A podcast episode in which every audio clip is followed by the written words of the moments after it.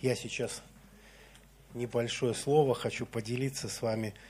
Это даже, может быть, и не проповедь будет, а больше как свидетельство, которое вот именно коснулось моего сердца.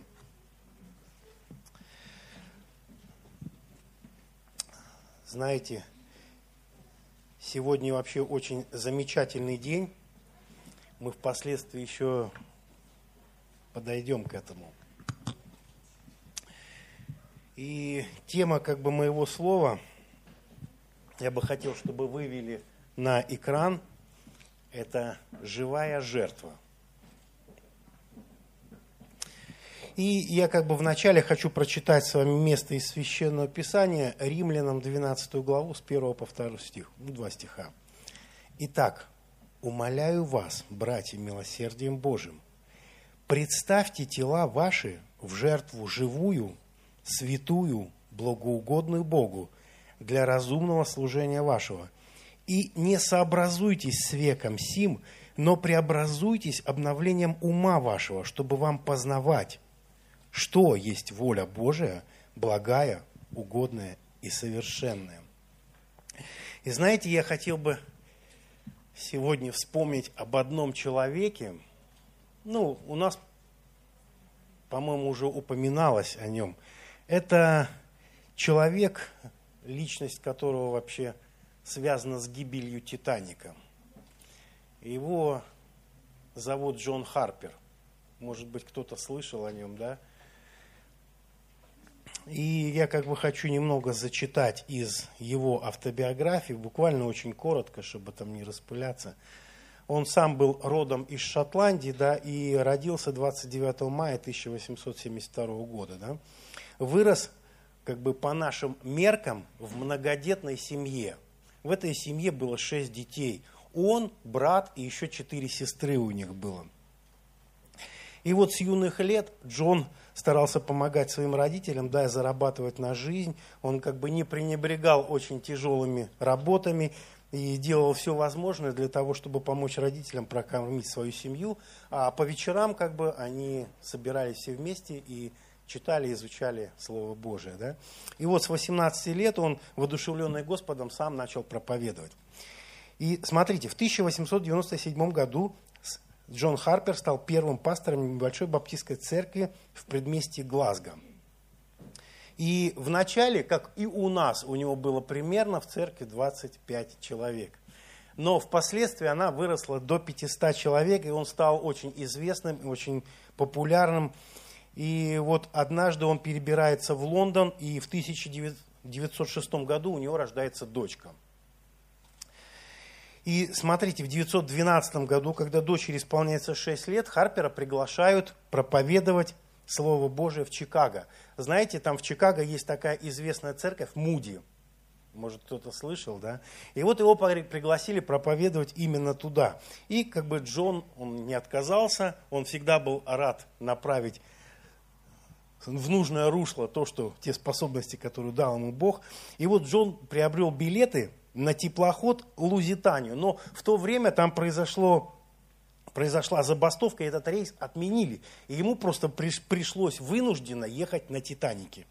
И смотрите, по каким-то там сведениям говорят, что друг Джона, Роберт Инглиш, упрашивал Харпера отказаться вообще от этой поездки. Он даже хотел его выкупить, его билеты за полную стоимость. И, но он не смог переубедить его, потому что он чувствовал, что будет что-то ну, не то. Знаете, вот эта ситуация как бы напрашивается, такая аналогия, когда Петр приходит и начинает Иисуса упрашивать, ну да не будет так, то есть не делай, не иди туда в Иерусалим, тебя же там убьют, да. Но Иисус знал свое место, ему знал свое поручение, да, знал то, куда направляет его Бог. Я думаю, что Джон тоже понимал, короче, мы же продолжаем как бы все размышлять о нашем призвании да, и предназначении. И когда мы двигаемся в нашем призвании, то, к чему нас призывает постоянно делать Бог, мы тем самым от, на шаг приближаемся еще к тому, к чему Он предназначил нас вообще. Может быть, вот кульминация всей нашей жизни, то, для чего мы живем вообще. И вот смотрите, отправляясь в поездку, Джон, взял с собой шестилетнюю дочку – и ее сиделку. Почему я говорю сиделку? Потому что у них мать умерла. И я попозже к этому. И вот смотрите, в роковую ночь он разбудил своих спутниц, посадил первым делом, выбил место в лодке, да, и отправил их ну, на берег там, да, ну, чтобы спасли. Но смотрите, что он предпринял сам. Он остался на корабле и первым делом снял с себя свой жилет и отдал первому встречному и говорит, мне он теперь не нужен, он тебе надо мне. И все свое оставшееся на корабле время он провел в проповеди Евангелия для того, чтобы спасти детей. Но на чем я хочу, о, детей говорю, спаси, ну, спасти погибающих, да, на чем я хочу остановиться вот именно в этой истории. Смотрите, у них было немного времени для того, чтобы проститься со своим ребенком. Понимаете, это не та была ситуация, где можно было пускать там слезы, там еще что-то там. Это было очень коротковременное прощание. И знаете, мне на память приходит история с Авраамом, когда он знал, что его любимого, вымоленного сына при, придется принести в жертву. И когда он с ним шел на, на гору, он знал об этом. И какие чувства у него были в сердце, чем наполнялось вообще его сердце, когда он шел туда наверх. Я представляю, какие сердце, ну, мысли и переживания были на сердце у Джона, когда он прощался со своей любимой дочерью, когда он понимал, что она его больше никогда не увидит. Я думаю, что ну, может быть, никто из нас такого не пережил. Ну, дай Бог, чтобы и не пережить. Но я понимаю, насколько человек этот был посвящен Господу. Он отдал своего ребенка в руки Господа, он не побоялся. И знаете, что я понимаю? Что он знал, что у Бога сирот нет. Потому что Бог сам говорит, я Бог сирот и вдов. И он знал, что Бог, его Бог, великий Бог, он позаботится. Он позаботится об этом ребенке. Потому что зачастую мы так пытаемся окружить своих детей вот любовью, ласкою, там, чтобы возникла какая-то привязанность между ребенком и родителем. Да? Но это не то, абсолютно не то, что может вдохнуть туда Бог. И это только лишь какая-то капля в море. Но Бог, Он знает каждое наше сердце, Он знает именно то, в чем мы нуждаемся. И Он дает туда именно ту пищу, в которой мы нуждаемся. И Он взращивает это деревья, эти деревья, да.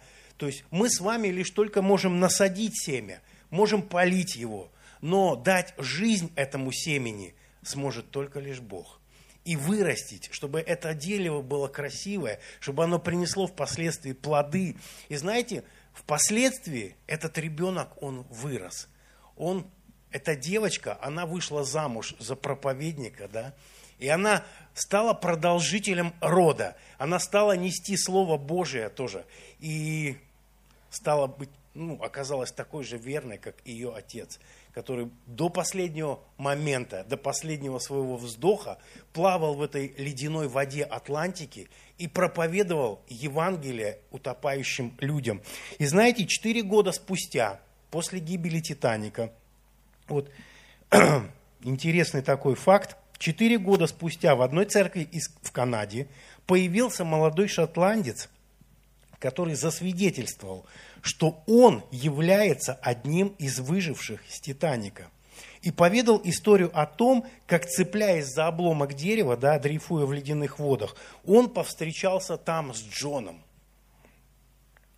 И тот, прокричав ему, да, спасен ли ты, и, ну, и в ответ услышав нет, продолжал кричать, уверуй в Господа Иисуса Христа, и будешь спасен. Понимаете? И когда он отплыл, он исчез во тьме. То есть волны поглотили ему, и он говорит, что скорее всего Джон был, ну, я, говорит, скорее всего, был последним из тех, кому донес Слово Божие Джон. Знаете, и что я хочу еще отметить. Дочь Джона Харпера – ну, буквально так, недавно только умерла, в 1986 году. И всю свою жизнь она посвятила служению Господу. И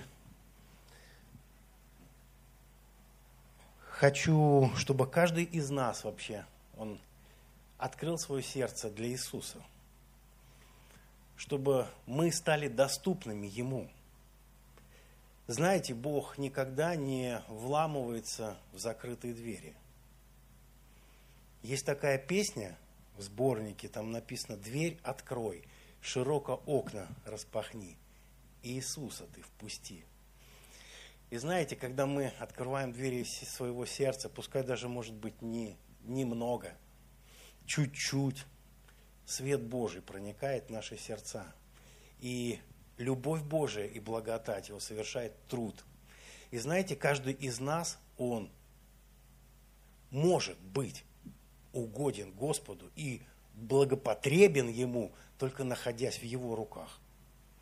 Когда мы в руках Божьих, тогда мы будем способны приносить плод для вечности, для праведности, для святости, для Царства Божия. И я хочу просто помолиться за каждого из вас, чтобы, чтобы наши жертвы, они были действительно живые. Знаете, когда жертва становится живой, когда это жертва от искреннего сердца, когда твое сердце открыто, когда твое сердце, оно добровольно хочет угодить Богу, да, когда твое сердце наполнено любовью, Бог принимает эти жертвы. Дорогой Господь,